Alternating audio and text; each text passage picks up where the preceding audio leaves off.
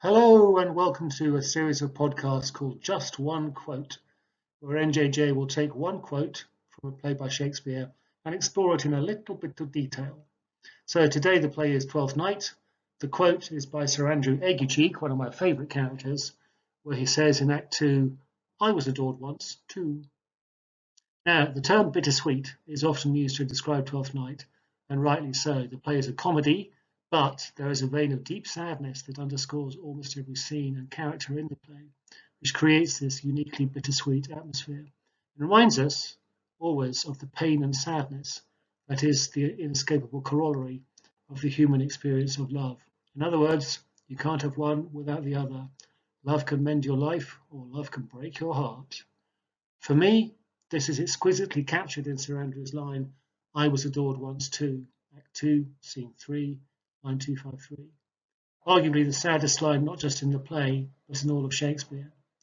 At just the point where Sir Toby is exulting in the plot to humiliate Malvolio and his smug assertion that Maria adores me, the line is actually, she's a beagle and one that adores me. Andrew's words strike like a melancholy echo. Typically, he's ignored.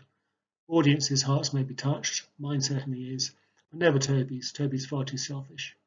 It is a line that speaks simply yet devastatingly of love's fragility and impermanence.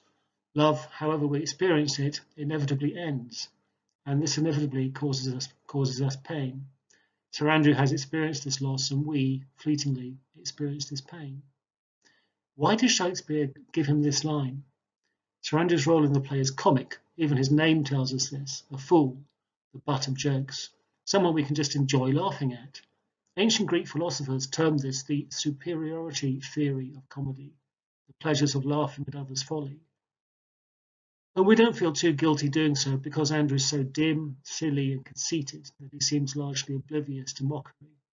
But at rare moments, we see tiny sparks of self awareness, a sense of a whole human being behind the comic facade.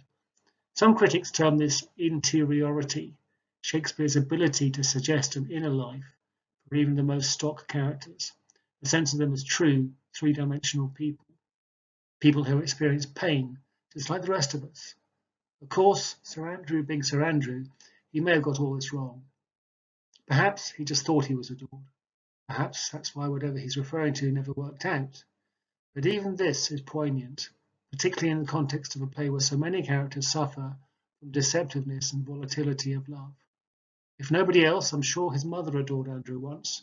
And where is she now? Dead and gone, we can only assume, like all the other parental figures in the play.